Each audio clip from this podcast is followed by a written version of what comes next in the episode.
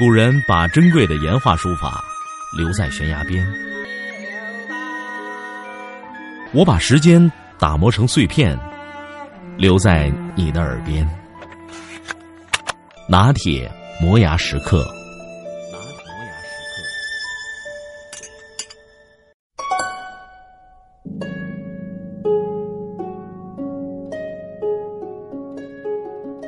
一年前，我到美国访问，见到一个年轻人。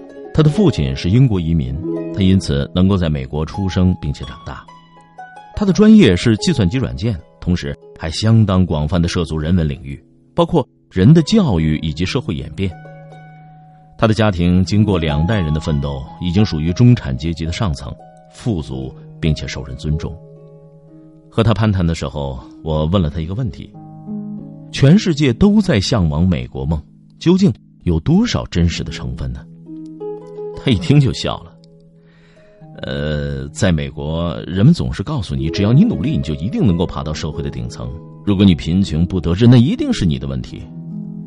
而在我祖先生活的英国，人们会告诉你，既然你身在底层，为什么一定要往上爬呢？下面有下面的好处，上面有上面的苦恼。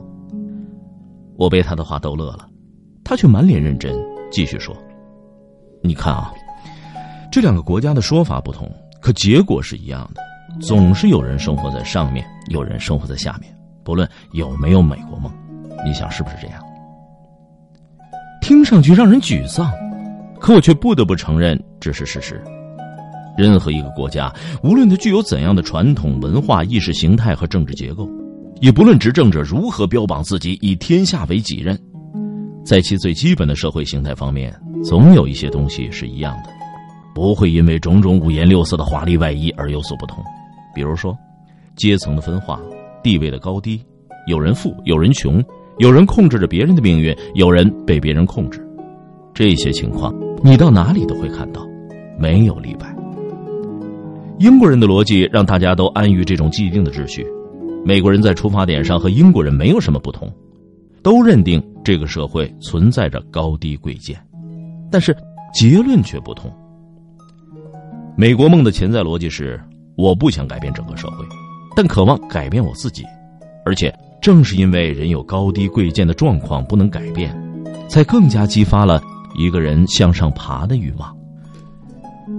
学者们喜欢用金字塔或者橄榄来描述一个社会形态，但是无论什么样的社会形态，那都是一个直立的结构，有点像一座山或者一栋楼，而不是一片平房。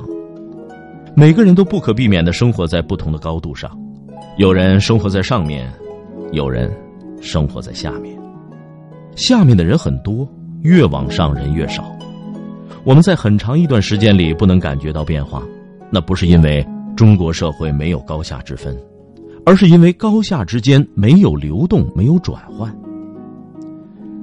在最近的二十年里，情形不同了，上下之间先是出现了流动的渠道。接着就真的流动起来。随着社会的进步以及中国融入整个世界的步伐，种种不确定的东西越来越明显，越来越广泛，给予中国人的感受也是越来越强烈。职业不再稳定，财富不再持久，知识不再永恒，感情不再可靠。像“天长地久”“白头偕老”这类话已经失去了庄严的含义，取而代之的山盟海誓是。瞬间就是永恒。有句话说得好，唯一不变的，就是变化。每个人都能设身处地的感觉到，在不同的位置的人群是在不断变化的。有些原来生活在下面的人上去了，而原来生活在上面的人却下来了。每一次社会的变革，不论是暴力革命还是和平演变，其实都是在促成这种上面和下面之间的转换。今天，即使是一个身在穷山僻壤、不会写自己名字的农民，也在期待着把自己的后代送进城里，因为他懂得这是改变命运的唯一途径。我有个朋友，十几年前很替国家担忧，现在他说只为自己担忧了。嗯，我没有能力改变这个社会，但是我能改变自己。每个社会都有高低贵贱。这是暂时确定的；每个人的高低贵贱都是变化的，这是不确定的。所谓“王侯将相宁有种乎”，就是这个意思。这种确定和不确定交织在一起，激发着人们内心的欲望。如果所有人都能够实现改变自己命运的欲望，那当然好。可惜，这办不到。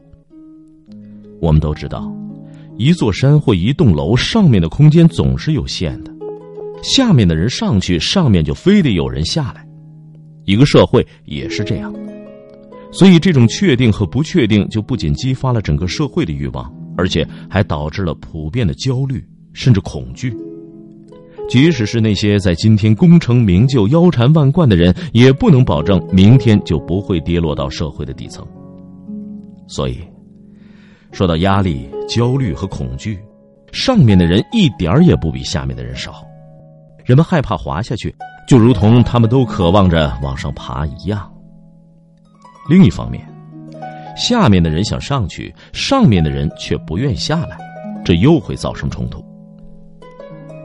即使在一个很不正常的社会秩序中，人们也会拥有改变自己命运的欲望，不可遏制。绝了大家往上爬的路，就如同毁灭了人家的生存希望，都会引发巨大的危机。如果不能获得正常的渠道去改变命运，他们就会寻找不正常的渠道，比如罢工。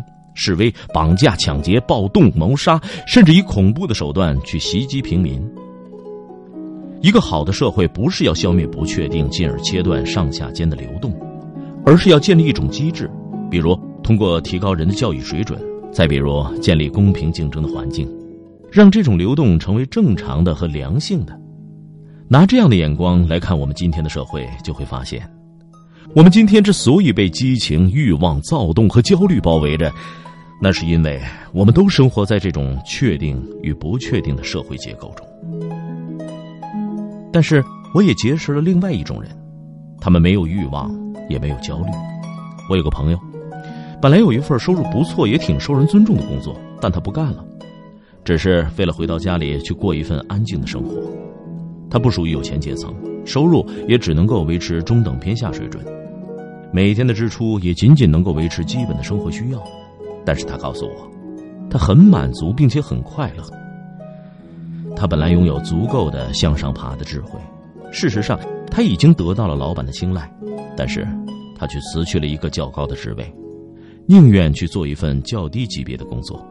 他知道上面有什么，那并不能给他带来快乐，所以每天只用最平常也最职业的态度做完属于自己的工作，然后就回家和家人享受天伦之乐。这样的人不是生活在尘世，而是生活在天上。